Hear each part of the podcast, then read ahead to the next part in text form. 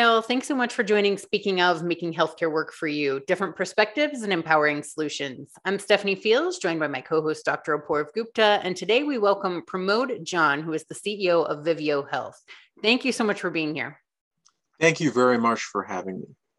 I'm really interested in this conversation because as we were doing our prep call, you were talking about how important it is for data to drive the decisions and for consumers to be ha- um, to have visibility into what's really happening with the drug industry overall.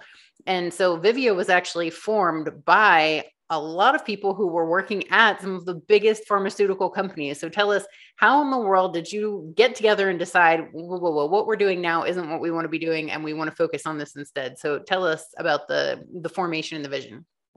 Yeah, thank you. Great question. I think that a lot of us are from pharma, and a lot of us are at the end of our careers versus the beginning of our careers. And I think that uh, part of it is that a lot of us have seen sort of the excesses, if you will, in the healthcare industry. And at some point, we decided that, well, we're tired of being a part of causing the problem. I think it's time for us to switch to solving this problem.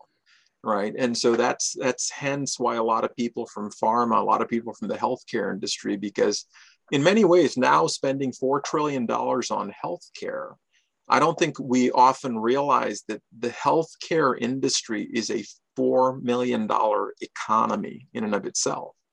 And at some point, it has absolutely no economic interest in, in, in, in sort of shrinking or contracting. And what's good for the American people, which is that we can take $4 trillion and make it $2 trillion, means that we've created $2 trillion worth of losers in the healthcare industry. And I haven't met anybody so far in the healthcare industry that thinks that's a great idea. Somebody's uh, gain is, is somebody else's loss. It's it's so profound. So that, that makes me wonder, Pramod, what is it that Vivio is then trying to do in this? And how do you think that you can make some change in this huge Titanic ship that's steering uh, uh towards the next trillion dollars? Yeah, really good question. I think one of the, I don't know if you're aware of this, but if you were to break down healthcare today, you'll find that specialty drugs, these are the drugs that you see on television, oncology drugs, rheumatology, all sorts of things, you know, this category of drugs, anything you see on TV generally today is probably a specialty drug. Those drugs are now the fastest growing segment of all of healthcare in the United States. And here's a kicker it's the fastest growing area of spend globally. It's not just a US problem anymore. And so if you were to look at that segment, you realize that it, it's it, it and by the way, all of the investments of pharma are in specialty drugs. If you were to look at a lot of the industries in the US, the, the pharmacy benefit industry and other things, all of the, their profitability now is being driven by these things, specialty drugs. And so we realized that specialty drugs uh, are, since it is the fastest growing segment in healthcare, that's an area where we both need to do something about. And when you look at the underlying data, you see there's a lot of opportunity to change the way that that works. And there's a lot of inefficiency when you look at the question of are we getting what we're paying for? Or more importantly, am I getting right? Even at the level of the individual, because we often assume that this drug must be working. And it turns out that when you look at drug trials and other things for many of these, these drugs, that they only work in small segments of the population, even in the drug trials. And all of us probably care more about whether our car is running when we're paying or buying a car than we care about whether our neighbor's car is running. Right. I noticed the other day I was watching one of the specialty drugs um, for migraines, and it had a bunch of Olympians in it. And then I noticed in the fine print, it actually said, I, it, it could, I could have the wrong Olympian here, forgive me, but I, it said Ryan Murphy does not take whatever the drug was. And I thought, holy cow, this like, why are we glamorizing these? And, you know, going back to your point that it's just, it some of them aren't effective at all and you were telling us in the pre-interview you know about the so many doctors are prescribing drugs but yet they've probably not read the clinical trials and the clinical research in such a long period of time. And you know using the celebrity example really is just another one of those ways that money is going to things like paying a celebrity who's not even using this drug to people who are prescribing it who haven't read the data well, Stephanie, you bring up a really good point. I, yes, I did notice that. And I was shocked because I thought even for pharma, that was a stretch with the Olympics, right? To use advertising in that way, right? So imagine that now they're a spokesperson or expert. And we're so used to having experts tell us what to do. So in this case, the expert is the celebrity, right? The influencer, right? Who is now influencing us because they apparently swim well. They must be a great influencer for what the right, you know, migraine medication one should take is, right? And in this case, they're honest enough to say, hey, we don't even use this stuff ourselves, right? And what was even more interesting was that in the ad, I think it was, it was Ryan Murphy or whomever I saw in the ad, they said that they suffered from migraines. So this is even worse. This is saying that I am a migraine sufferer myself, but I don't use this drug. So talk about that as an as a ringing endorsement, if you will, for this for this uh, therapy. And then you take that a step further, and it's like, well, doctors are the experts, right?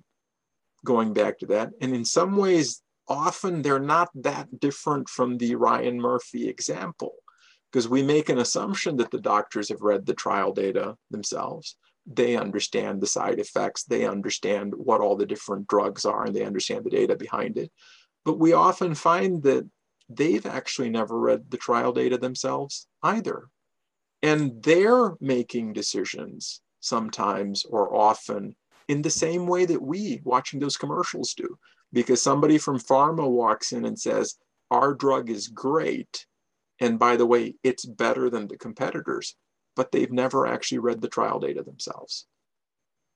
Is it ultimately Pramod as, as, I'm reflecting on this, as you as you probably know, I'm a physician as well, and now I work as a consultant to the industry, and I, and I'm wondering, is, is is it ultimately that the information is just too complicated to keep up with?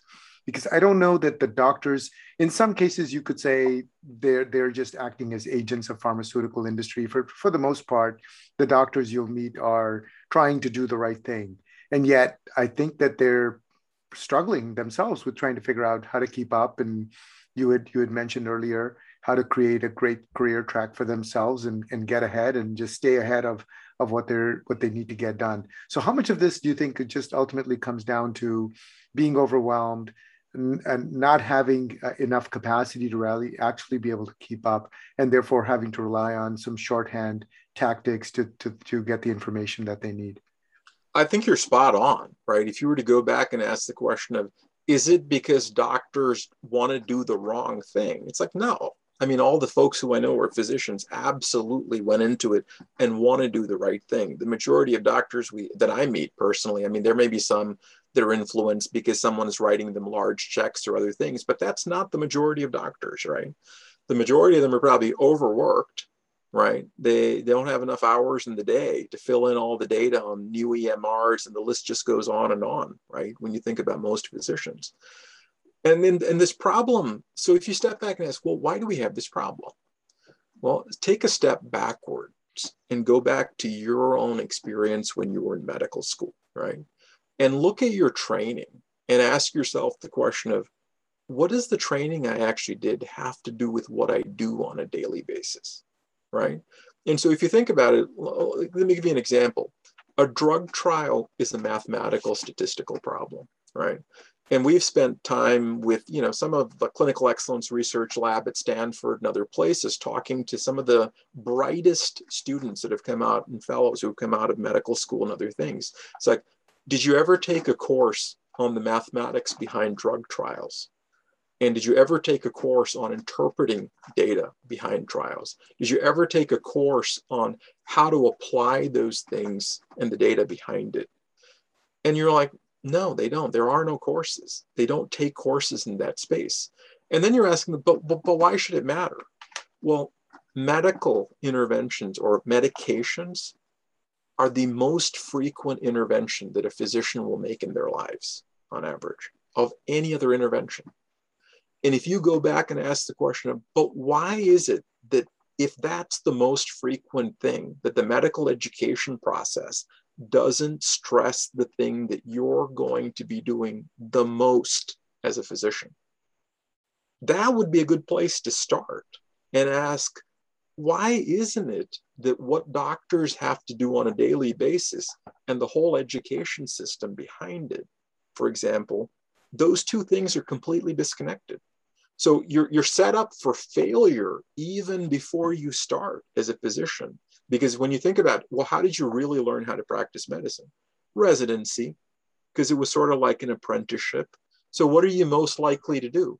Well, whatever your mentors and other people did is probably the way that you're going to practice medicine. And those things have very little to do with the data. So, in many ways, I mean, we've set up physicians in some ways to fail also when the medical education system doesn't reinforce the most common thing they do to help them do that one thing really well. So, Poorv, I have a question for you as a physician. So, like Pramod said, you know, it's not that he doesn't think that doctors don't want to read clinical trials. And in fact, knowing you, I wouldn't be surprised if you did read the clinical trials. But when you were practicing, and you know, if residency is like the apprenticeship, what were the things that you prescribed and what were you going on? Did you then form your own data? Was it talking to your peers to see what was working? And if so, then do you feel like that was an additional responsibility that doctors have that they may not need to be shouldering if organizations like the FDA could better do their job and actually have some kind of real criteria that's transparent and data driven because it just seems like that would be really hard because where do like you don't have time to read clinical trials for everything but you also do see that there's value in drugs. So where where are you getting your your basis for which you're picking Hmm. I'm so glad, Stephanie, you asked uh, the question, and uh, Pramod. I hope it's okay because we're uh, really stealing your limelight a little bit. But uh, as you were talking, Pramod, it it really resonated deeply with me. And in fact, you may be the only person, and I'm now going to say this on the air, that has probably ever really figured uh, tapped the the key reason why I'm no longer practicing. So there came a point because I was always so interested in the in the administrative side of medicine and trying to understand how the system worked that I was trying to do both clinical and administrative at the same time. And I quickly came to find out that it was really difficult to do, mostly because I didn't feel like I could keep up with all the new drugs that were coming out. Honestly, that was about 10 years ago, is when I probably last saw a patient and it was because the number of drugs that were just getting and i was a general medicine practitioner in an inpatient setting uh, I just couldn't keep track of all the new diabetes drugs, the HIV drugs, the hypertensive drugs. And this is just common general internal medicine. Forget about all the additional sub- subspecialties that you really have to know to be a, a deaf practitioner. And, and Ryan so, Murphy wasn't there to tell you what worked. That's right. That's right. I did have pharmaceutical companies and agents that were coming and were summarizing the data but really i think Pramod crystallized it in that that ultimately the the plethora of information is just what you're asking doctors to keep up with. Personally felt like it was too much for me to handle and i thought i can't be a great administrator and a great clinician at the same time. I have to choose. Uh, it's hard enough to keep up. So, so that's one answer to the question. Uh, Pramod, I'll take a, one of them and one more minute if you if it's okay with you, because I think another answer to the question is uh, to the question that Stephanie posed is during residency, we actually did a decent job at this because we were academic and this is what we were learning. And at the academic places, I trained at Beth Israel Deaconess in Boston, a really premier uh, academic institution. And we took a lot of pride in understanding the clinical trials and staying on top of them and trying to understand why we were doing something. But it faded very quickly. As soon as you get into quote unquote practice, there was no apparatus, infrastructure, or time to actually keep up. And then, as I mentioned, probably a few 15 years or so, 10 to 15 years after my training, I quickly felt that I just really wasn't able to keep up. So, so maybe I'll turn that as back as a question to you, Pramod, as you're listening, you're smiling. How does how does my own self-disclosure resonate with you, and and how does that reflect on what you think is going on with the, our other physician colleagues? I think you're, I mean, you're spot on. I think part of it is that there are things that people do really well, and there are things that computers do really well, right? And when you start thinking about things like keeping up with data, right? This is almost a cultural divide too when you think about medicine. I will, I, am not going to tell you who it was, but one of the heads of one of the large American college of, you know, fill in the blanks um, asked, you know, we, we, they were offended by some of the things that we're doing, right? Because they were all driven by data and uh, in some ways really focusing that this is all about data. It's not about people and opinions, right? And so she asked me a question, which was, are you saying that you're going to be replacing all of us with computers. Right? And immediately the divide between data and where people went to was that this is about replacing everyone. And our argument is that this is why we're facing the problem that we're facing today. Because rather than using computers for the things that they're good at, and people for the things that they're good at. We've said that no, we want to manage these things because we're afraid of letting go, right?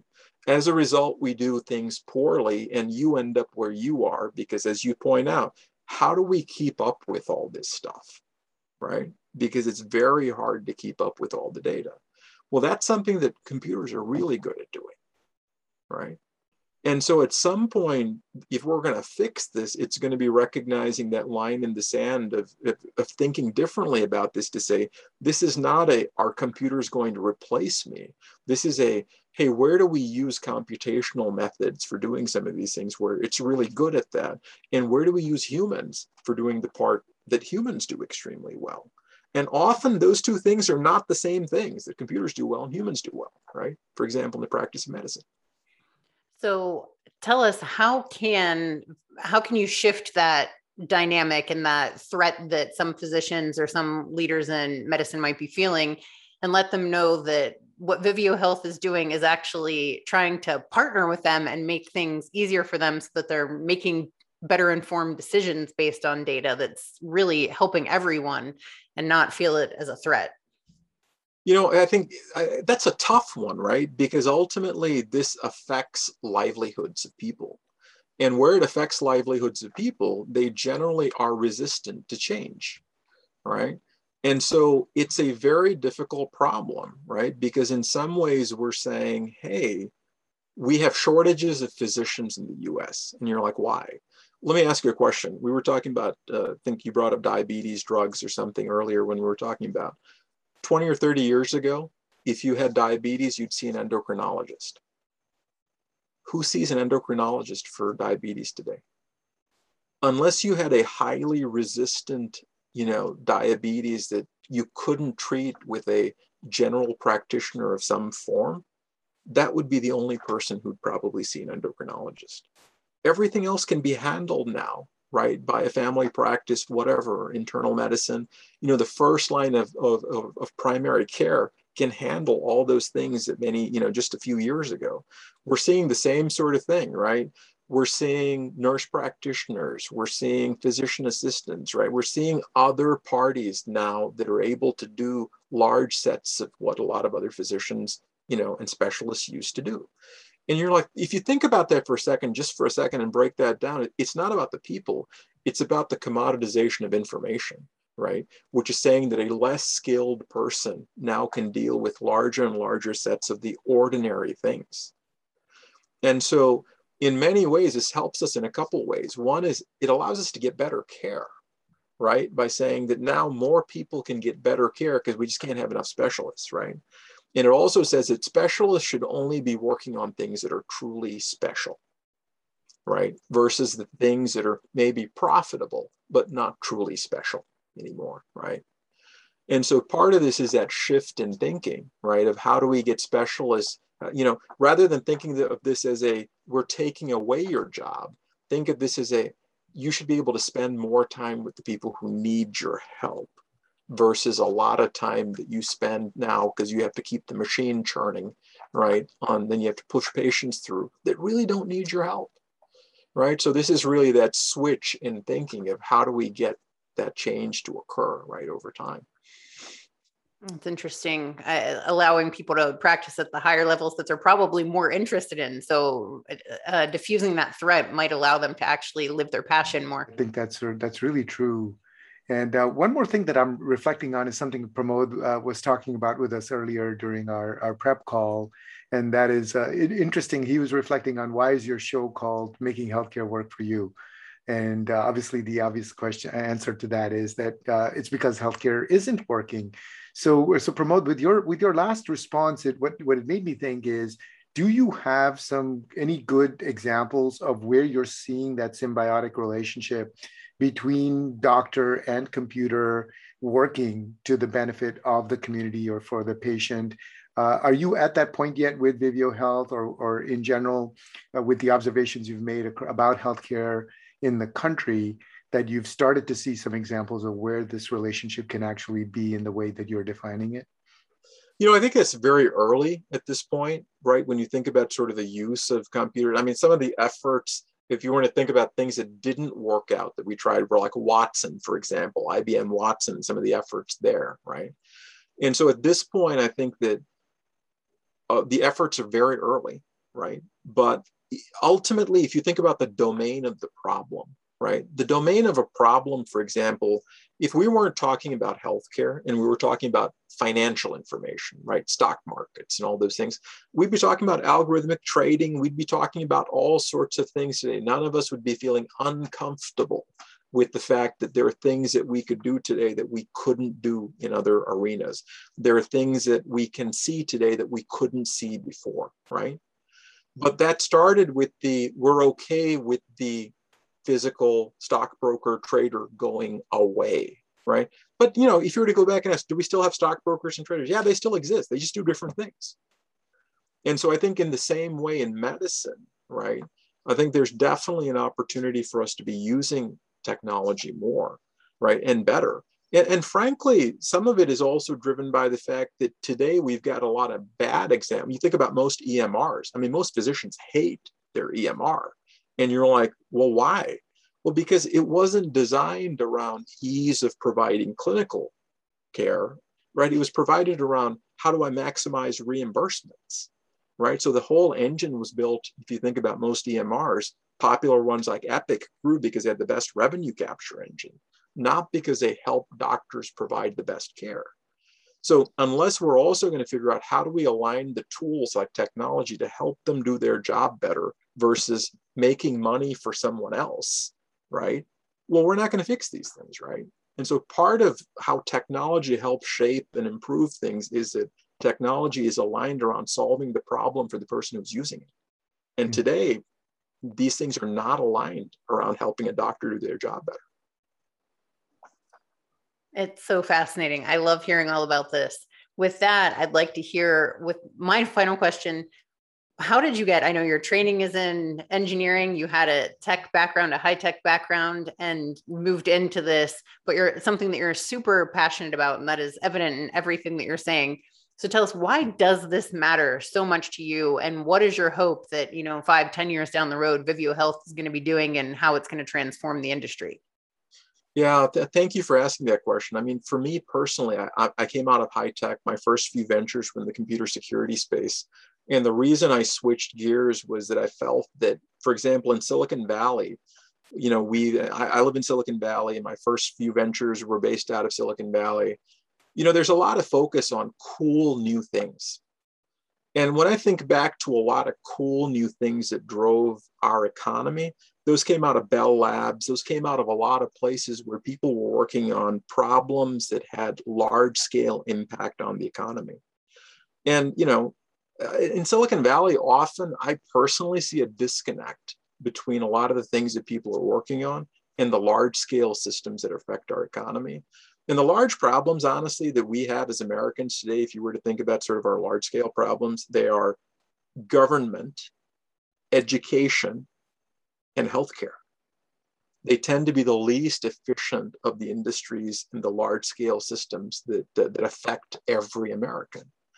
And so for me, the issue personally was that, hey, we should be focusing on solving the large problems that affect our economy, And to me, healthcare was the biggest of all the problems that we face, spending $4 trillion on healthcare. And I've got three kids, if you want to ask about what my real motivation is. And I've lived a phenomenally great life of, uh, you know, being able to get higher education, being able to send my kids to school, all of these things that I've been afforded living in this country as an immigrant living in this country. And so when I think about, well, is the best that we can do for my three kids and your kids and everyone else's kids, leaving them straddled in healthcare debt that is completely unnecessary.